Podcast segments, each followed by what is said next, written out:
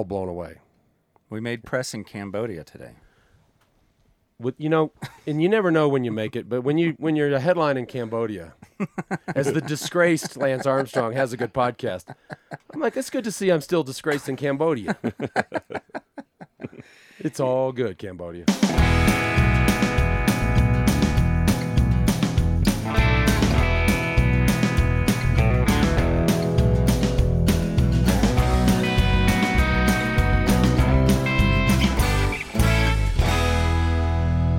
Right, welcome back to the Stages Podcast. I'm Lance Armstrong. My buddy JB Hager, my co-host in the studio, another old buddy Dylan Casey.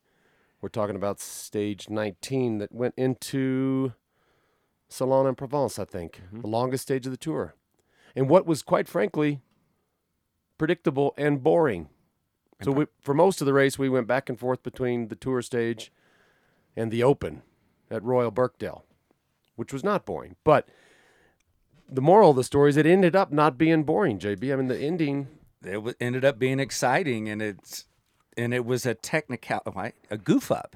Um, I was going to say a technicality. No. It was a it was a complete strategic flub uh, for a lot of the riders, except for two of them. Well, Yeah, but maybe Uh, uh, Boasson Hagen knew.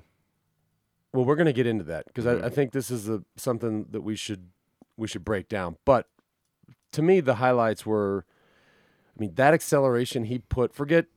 We'll get into the roundabout and how he chose to go on the right side, whether he had intel or what, and you know why the other guys went the other way. But for him, he got a little gap. He looked back, saw that he had the gap. Him and the other fella, uh, Aunt or Arndt or whatever you say it, and he wrote. Then he proceeds to ride him off the wheel. That is so hard to do when it's flat. Here's a guy that's gotten second or been second twice in, in two other stages, been painfully close, started the sprints late, just just didn't have the timing. Uh, but for him to, I mean, wow, did he make? A, I said it when, when he pulled it when he rode him off the wheel. That may be one of the most impressive things we've seen this three weeks. It, yes, it's a flat day and it's a breakaway, and it, but I'm just telling you, it's hard to ride a strong guy off the wheel. And he just said, "I'm out." Yeah. Well, the first thing that came to mind for me and is Boasson Hagen was probably arguably the strongest sprinter in the group. So you assume he's going to wait and wait and just out sprint everyone in that in that lead group. He had when you're the, when you're in whether you're with ten guys or twenty, and everybody there knows that you're the fastest guy, then you have the responsibility to try to keep that group together. If if three guys jump off the front, they're all going to look at you. Mm-hmm. And if you don't have a teammate, then you have to. He has to manage his energy. He has to pull. He has to pull them back, but he also has to save his energy because if if it comes down to a ten man sprint, but lo and behold, none of that happened. Yeah, but sometimes when you when you're the guy in the group and all the responsibility of winning is on your shoulders, you have no choice but to chase every little move. There's no decisions. and so by going, he just puts it more in his own control. Yep. Well, I mean, you see how many times in small groups when they come to the line, somebody loses because they hesitated or they're trying to hedge. Whereas Boasson Hagen's like, nope. Well, before we get into, I just have to say this because we talked about it yesterday. George was in here yesterday. He he he thought that BMC would be well represented in the break. He thought that Greg Van Avermaet would be was his pick. Uh, the Italian guy just rolled by again. This is amazing.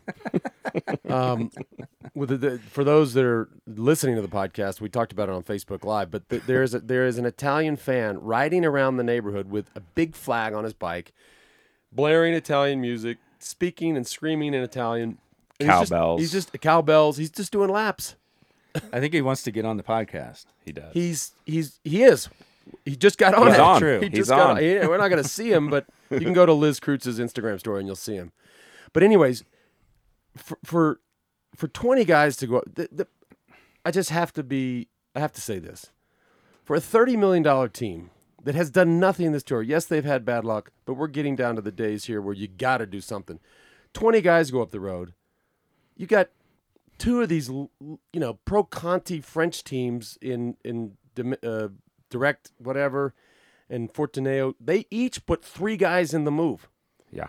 and the thirty million dollar team can't get a guy in a twenty man break. That that is terrible. Well, not only that, but then they weren't. They didn't get put on the front to pull all day.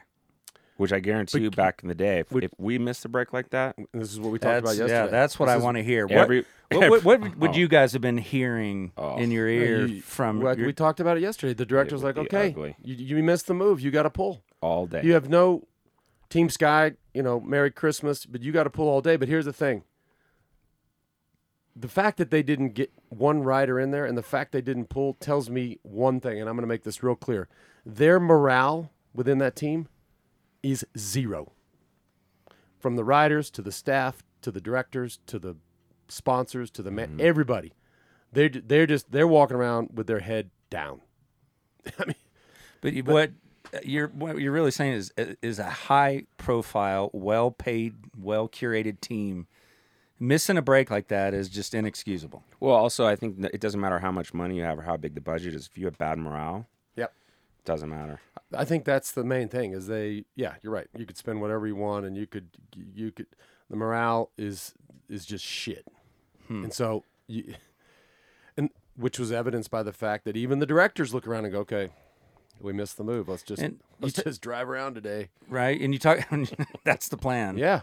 New strategy in your ear. Uh, we're just going to drive around. Yeah. So, and you mentioned it going into today. Uh, you said look for some of the smaller teams. We talked about George brought it up the eleven teams that haven't had a stage win. That didn't happen today, but those smaller teams are like we got to Dimension- show Dimen- something. Dimension Data was one of those teams that didn't have a stage win. We- th- but they got to show something. Yeah. they got to get they some TV their, time. They got their win. yeah, Um, but let's talk the, the the way it unfolded. I think is it, it was in watching it. l- Let me back up. Anytime most roundabouts, most roundabouts are straight. It's 50-50. You go left, you go right, you all end up in the same place. Some of them are 60-40, 70-30. Some of them are 75-25. Sometimes it's a hard right, it's a 90 degree turn to the right or the left. So obviously you got to go to the right. Uh, in the final of a race, those are the ones you really want to know. mm-hmm. I mean, I know in our day, Johan would have been on the radio, stay to the right. St- We know what is the, where the quote unquote, no, not quote unquote, we know where the shortcut is. Stay right. So let's go to this. And I don't know how, how zoomed in we can get, but this is the race. Dave, can we see this? Yeah. Anyways, you get the idea. Here's the race book. And these are all the signs that they put up along the route. And they tell you to go left, they tell you to go right, they tell you when the road narrows, if there's speed bumps, if there's a tight bend. And on the roundabouts, they actually have roundabouts that says race on the left side, race on the right side.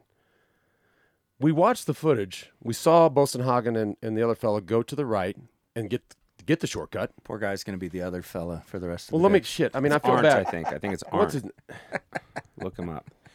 But you know, and I think you just- get ridden off the reel like that. You, you don't. We don't get to remember your name. oh, Nikias Arndt. Arndt. yeah. I'm kidding. But, you, But because it was, uh, let me just finish this right quick. So, Yeah. the we watched them go to the right. Whether or not they were told to to go right, we don't know. If they were, that's brilliant. They should have been told. Mm-hmm. But as we rewound it and paused it, the gendarme, the cop standing there with the yellow flag waving people that that that there's a traffic island, like heads up, he is standing in front of this sign.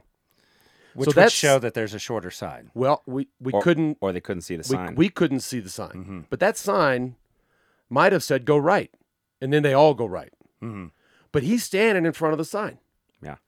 And so whether or not it was just blind luck or whether or not um you know, they were told in their in their ear by the director. Sure, we don't but we don't know. But you got to put yourself in the position of being lucky. You know, that's half of it. But if Yep. if I was in that group, I would have been spending a lot of time back at the car saying, "Okay, let me see the book. Show Mm. me the turns. Show me, you know, I would want to know everything about the last couple K." by the way, Dylan, I mean, don't think for a second that all these cars don't have iPads with. That's what I'm with- with, saying. you know, w- w- you know, fully connected to a network, Google Mm-hmm. Earth. I mean, this is this is not. We, they can see all that. Right. They can see where the tree. There. Oh, there's one tree out. They know it all. They should know it all. So it's uh, writer's fault or the director's fault, or everybody should be covering their butts on this kind of stuff, this Or- information. Or just Are they un- unlucky for the ones that went left that the cop was standing in front of the sign. I think And, and as we rewound it on the coverage and pause, pause, pause, as soon as we got to the point where you might be able to see what the sign said, they cut to a different shot. So we we don't know what the but he was definitely standing in front of the roundabout sign. For those who didn't see it, you know, a lot of people are listening to this podcast and not watching all the stages. Uh, how far was this from the finish? That roundabout. 2K? 2K. Yeah, two- One and a half. 2K. 2K out, the breakaway, two guys take the short side and leapfrogged the whole breakaway by what, eight bike lengths maybe? Well, they they were they were you know towards the rear end of that group. They were maybe guy six and seven or something. And they they once and we saw it from the helicopter angle. They probably got twenty yards, twenty Yeah. meters, which is a lot. But that's not. Eh, but the thing is, is when they looked back and they went, man, it was it was impressive. Yeah. and again, that's Boasson Hagen just putting the hammer The down. first for- no when they when they when they got out of the roundabout, it was Nikias Arndt, and he's the one who put the hammer down. Boasson Hagen was on the wheel. Then he came around and and just floored it. And I mean, th- I'm telling you, that acceleration on a flat, you just can't at this level, at the professional level, dude, Mm-mm. Just riding him off the wheel. right off the wheel. That's That that's was cool. Yep. You were impressed by that. very. All right, I th- you know that was the excitement today, where we weren't expecting it. Tomorrow is a very critical day, obviously, yep. um, and I know you guys have a lot of thoughts on it. So, Dylan, jump all over this. Yeah. it's a time trial. It's a short time trial. Why is it at such a short time trial? Yeah, and and uh, you know t- it's 22 and a half kilometers. I mean, most most most time trial stages in a Grand Tour are between 40 and 60k. Yep. So it's like right around the hour mark, which is hard, really hard. So when they when they were mapping out this year's course, they apparently didn't want time trials to be a factor. Right. They Well, wanted it to happen in the hills and midweek and Yeah. earlier in the tour. Is that Somewhat true, Uh, you I mean, they had a Frenchman in Romain Bardet get second last year, who's now sitting second this year. They they can, if you don't know this, they, they can pick whatever route they want. They Mm-hmm. could say we're going to ride around Paris for 22 days, if they had a sprinter, and we could have one minute time bonuses every day. but they can customize the course. I do believe that there is favoritism in the sense that that they also want to make for an exciting race. Which credit to them, this has been exciting in my opinion. It's close, anything can happen. Uh, but they also too looking at it going, okay, our boy, you know what what suits him. They absolutely think that way. Which hey, it's their race. They can do whatever they mm-hmm. want. But one thing I will say about tomorrow's TT and that it's short, and this has really nothing to do with what is going to happen, or maybe it does.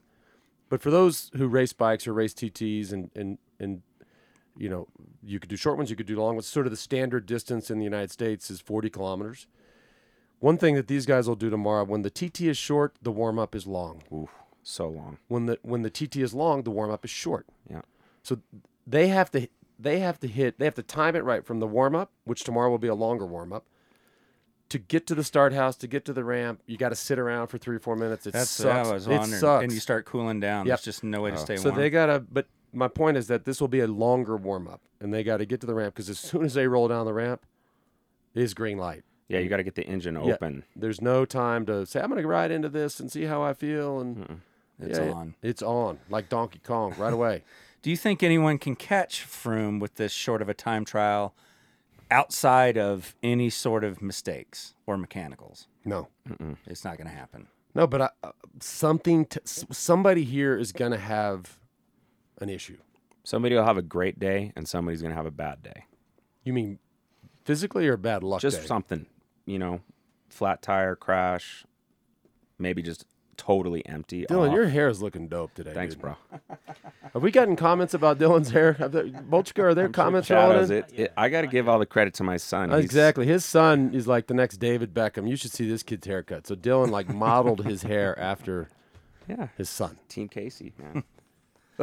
Team But Casey. some, I, I just think, and I, when I say something's going to happen, I mean with something with one of these three guys. Well, before the tour even started, a lot of people were pointing out this last time trial has. Uh, I learned a new word from you guys yesterday. Schnock. It has Yeah, a it's got schnock in the middle. It's got a good schnock in the middle. Definitely. and describe the schnock.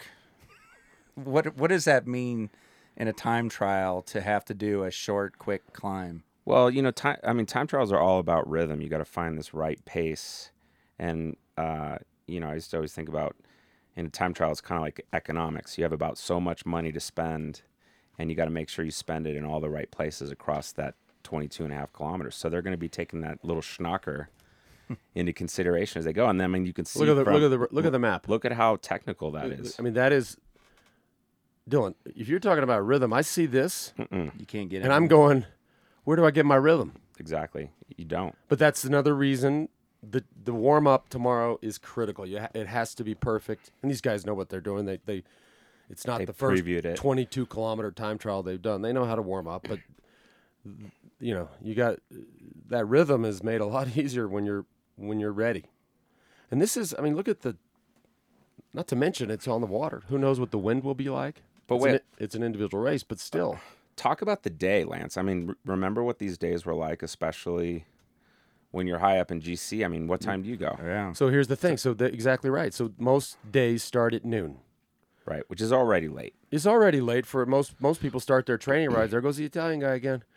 most people start their training rides at these guys at nine or ten, but mm-hmm. these yet the stages start at noon. Chris Froome is going to start at five p.m. tomorrow. Mm-hmm. So we've got a whole day to manage. Yeah, but he's going to get he's going to get up. He might go. He might ride the course in the morning. If I were him, I'd ride that course in the morning. One last. He's probably already ridden it. Is the course just completely closed off Yep. well in advance, and, Yep. and riders can get mm-hmm. on it whenever they choose? I sh- yeah, I would think so. I don't know how, how that works now, but y- y- assume it is. Even if you've ridden it 20 times, it ain't been closed to traffic. It's going to look different with with no cars and the barriers and not at full speed. yeah, and- speed. and- So he's going to ride that course. The, uh, they're all going to ride the course in the morning. They're all going to see each other out there riding the course in the morning, and then you got to go back and uh, and have lunch at some point. I mean, probably if he starts at five, he probably eats around twelve or one, and then you just lay around. If I were him too, I mean, we talked about this in the opening time trial. Get in the car. Get behind. Go uh, watch. get- Yeah, go- yeah, he's gonna go. sure. He's gonna go behind Kwiatkowski tomorrow. Right. You watch. Get a good look at the course at speed Yep, and Kwiatkowski's going to go hard, or whoever he follows Yeah. has to go hard to give him recon. because his eyes have to see it at race pace. and they'll do a debrief after, like you know, hey, Yep. it's set up for this corner. Watch the exit on this corner. You know, c- coming around this one, there's going to be a little hill, so downshift. yep, that's right. The wind's coming off this way. All those little details will matter tomorrow, especially in a short time trial. So, barring a mechanical, your predictions seem like this is wrapped up. Yes. It's yeah, it's over. That, barring the mechanical, yeah, they're- they're- I don't think they can catch Chris Froome. The one Dangle one carrot. this so your everybody your else tune in Uran tomorrow. can uh, Bardet is not going to catch him. That's barring the accident or the Yeah. problem or the issue. Uran, uh, he can he can test. The Brits they call it the test. All right. Yeah. He's the only one who could could threaten something. Yeah, but I still I think that, that it's a that it's a very long shot. Somebody asked me today. We we had a big group at the house watching the race. My buddy Michael Gamson actually asked. He said, if if if it, if it gets close, if say it gets to ten, something happens and it's ten seconds, will they actually race in Paris?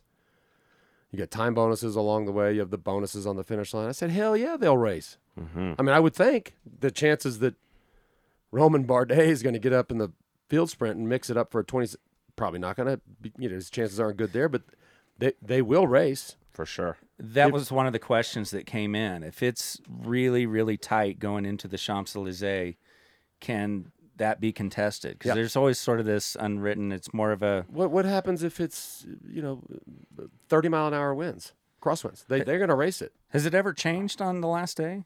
Uh, the only time it ever changed is when in 1989 when they when they had the time trial. The time trial when Greg last. LeMond beat Laurent Fignon. Um, that's the only time they never did that again. no. That's Imagine being a- exciting. A, Frenchman, or you know, being like a Oh, they the were biggest- devastated. Oh, That's like the the field goal kick at the end of a Super Bowl, right? yeah. All right, you guys want to tackle some questions, and then I want Yeah, to. but, but just before we get there, right quick, JB, a couple things. Uh, yesterday we had record downloads, so uh, I'm I'm just like, look, I can't even talk. Like, the, the I'm so appreciative. and the the fact that you guys are listening and tuning in and downloading, watching right now, whatever, this shit just blows me away. It's it is wild. And and so to you guys, thank you to SeatGeek for coming on and and and sponsoring, to Lifesize for sponsoring, to people anybody who went to the store and essentially spo- thank you. I mean, it's just been we're all blown away. We made press in Cambodia today. With you know, and you never know when you make it, but when you when you're a headline in Cambodia, as the disgraced Lance Armstrong has a good podcast, I'm like, it's good to see I'm still disgraced in Cambodia.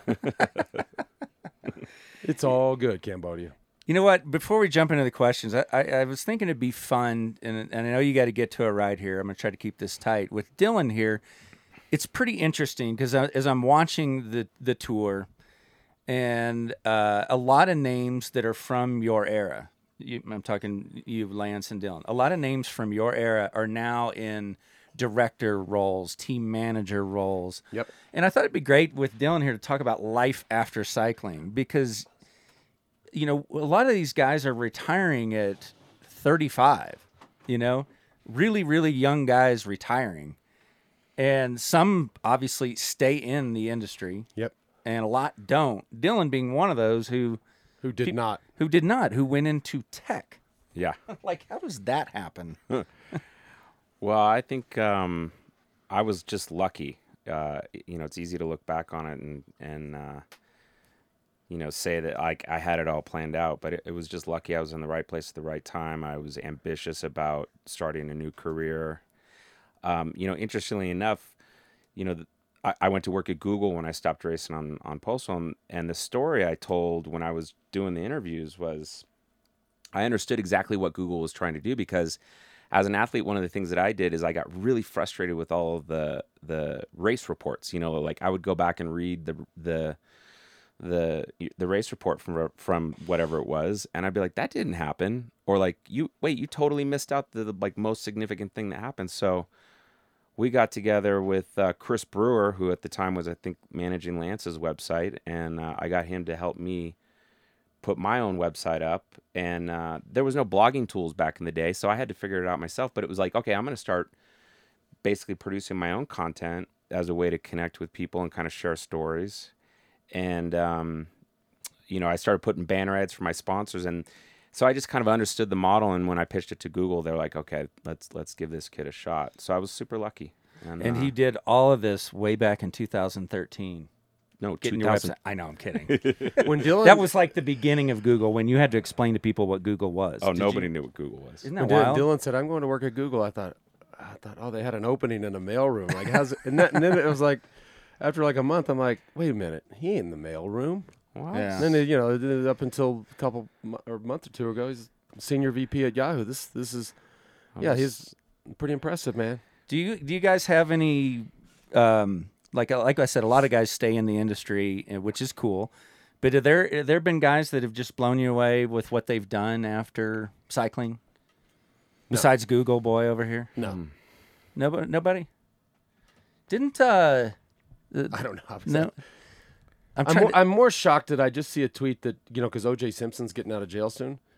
The the famous white Bronco. My buddy Darren Rovell tweets that. So the the the Bron- uh, Al Cowlings Bronco is going back on the auction block. Projected price seven hundred fifty thousand to a million. wow. wow That's nuts.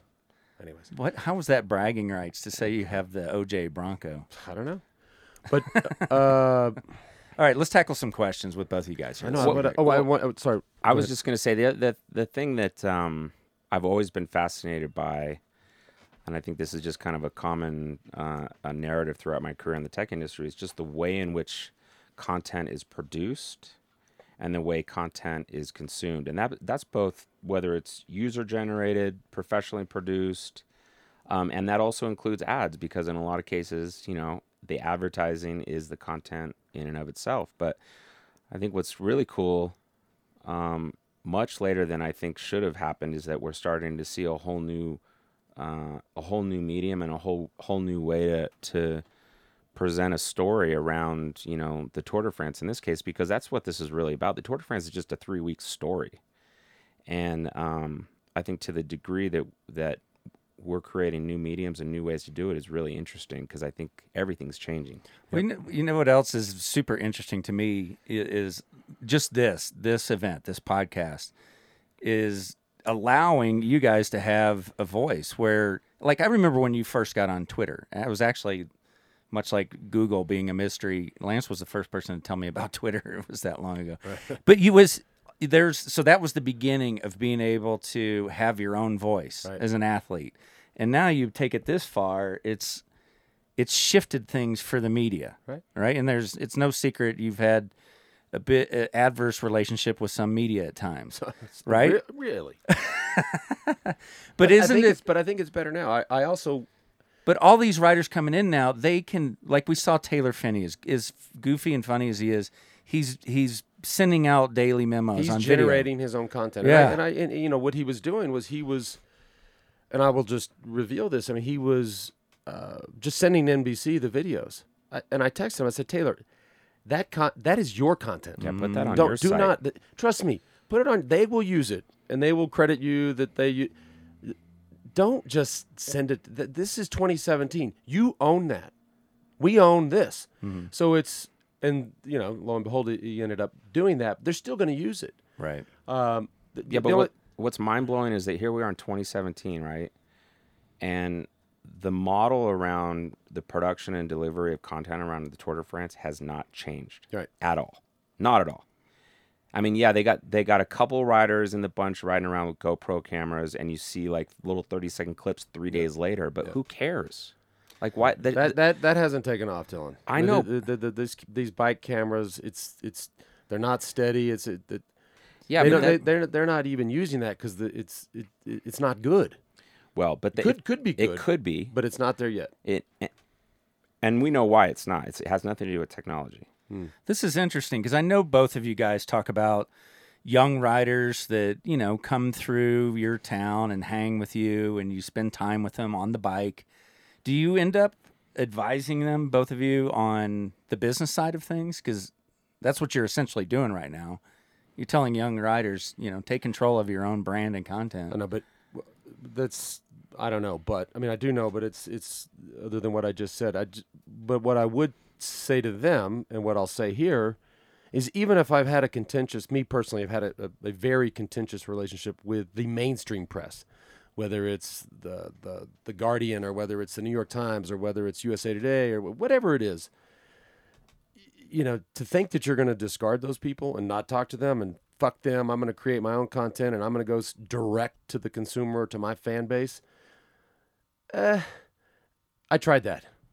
Like I said the other day with Brailsford, I've seen the movie. Mm-hmm. It, it, it it's got a really shitty ending. So you, these guys, while I think it's good to own your content like Taylor can do, that doesn't mean you can turn off or completely ignore or disregard mainstream, traditional, powerful press because they still are Yeah, very powerful. But so I, you know, obviously 100% agree. I think the interesting the interesting examples of the evolution and emergence of new platforms and uh, ways of consuming content are um, products like Medium, right? Where this long form publishing tools for anybody to to reach an audience, or even in the case of this of sports and news business, uh, the Players Tribune.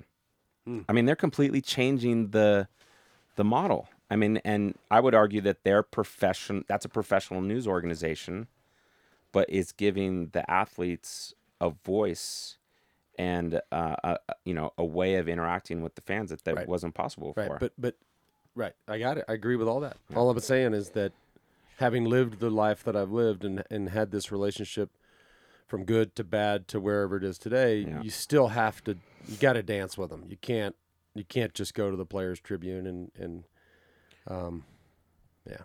yeah, well, I think that the, I think that the hard part is that it doesn't always feel like the media understands that all boats rise with the tide. All right, maybe you guys need to do a keynote at Interbike next year about the business side of stuff. They still have Interbike? Oh. I think we can find a better conference to go talk to. I don't think. Okay. let's let's take a couple I, questions. I, I have to go ride my bike. I know he's getting edgy. Edgy. Like I'm start Edgy. packing my shit up here in a minute. Uh, thanks for the very enlightening and insightful podcast. Appreciated. A few days ago, there was a question in regards to the tour being a team or individual sport. This made me mu- wonder whatever happened to the team time trial. It's an amazing question, and they brought it up in the in the broadcast today. Um, they just don't do it very often anymore, and I th- I, think it's a shame. Having said that, it is it, it does throw the race off because there are teams that are so strong as a team, and it counts.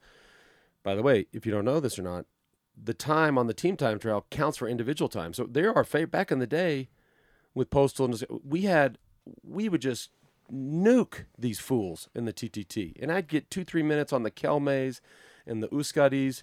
That's my two or three minutes, mm-hmm. and that I mean, what an advantage! And so uh, th- they don't like doing that probably for that very reason. But I will say this: people love it. They love seeing nine. They love seeing nine guys lined up with Like a machine. the highest tech setup that you could, and mm. just and seeing that machine going down the road, it's beautiful to watch. Mm-hmm. So, so they're sitting there going, "God, I know everybody loves it, but it it changes the dynamic of the race completely."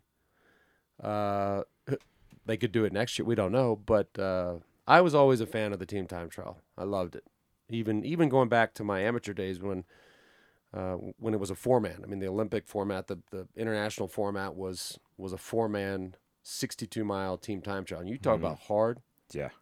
Buddy. I remember it being a big story when they threw it in at, at you guys. I think they were trying to trip you guys up with that, thinking, "Oh, this American team won't dominate the Uh, team no, time no, trial." no. I think that was. Here's the thing: the TTT, even back in the day, way back in the day when when Indurain was winning the tours, and you know he had great climber. He he did on paper. You say he's going to get smoked in the team time trial.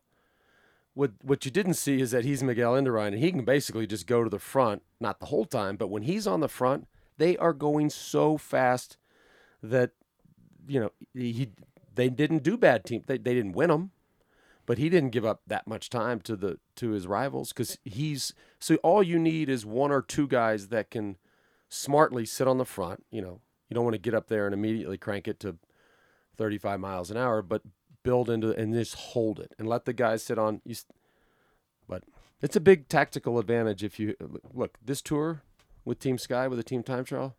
that was killed. we would everybody. we wouldn't it would've wouldn't we wouldn't be talking about tomorrow. Okay, then it makes sense not to do it if they're trying to shake things up, right? I think they should do it. Um, here's a one last question. I know you got to go. Jay writes in, and this is just an interesting technical thing to maybe watch for with all the Froome mechanicals we've seen. It says since Froome uses an oval chainring, Yeah, O rings. uh, do you think it would be better if he did not shift off that big ring? They do have the little climb in the middle, and they point out. I remember Bobby Julich dropping a chain on with a situation like that years ago. He, he might try to keep it in the big chain ring, run like a 28 in the back or 30. I don't know. I've never ridden O ring, so I don't know if the if the shift quality is that much different. That that's a good point though. It might be. I all I know is I don't care who you are or what your chain ring looks like tomorrow. When you shift, anybody that shifts on that climb tomorrow is stressing. That that that, and I'm only talking about when it shifts down. So at the bottom of the climb, if they're going for, it is going to be a slow and deliberate. It's the most important shift they will make the entire tour. So, uh, but I, I guess it's yeah. I don't I don't. But um, he believes in those. Bradley Wiggins believed in those. I, you know, I always looked at him and thought, how did, is that?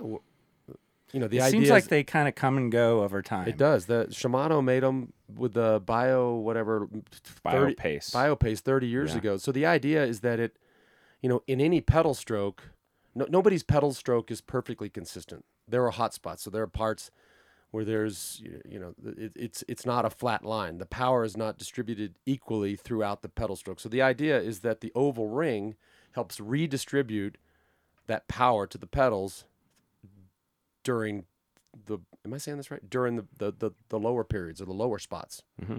Is there any other new TT tech that we can look for tomorrow?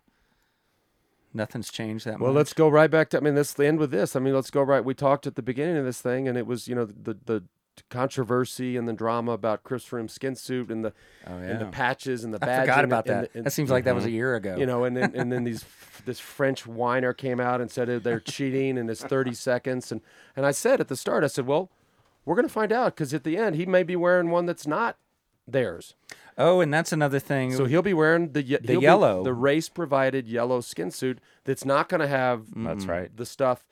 So if if Chris Froome loses two minutes tomorrow uh, in the time trial, we'll know there's something to that we'll suit. know there's something up with those patches. I on that. forgot all about that. That's See, I'm here to remind you these things. All right. Well, he had the option of wearing yellow in the opening time trial, and he, He chose to wear. His of course he did. right. Yeah, you would. Okay. Well, cool. Uh, if you want to hit up some merch, we got cool stuff in the We Do Shop, WeDoShop.com.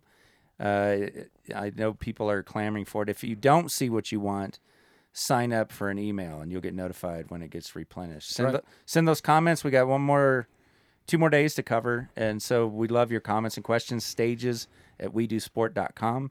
And the feed for anyone to subscribe is stagespodcast.com. Perfect. Thanks, y'all.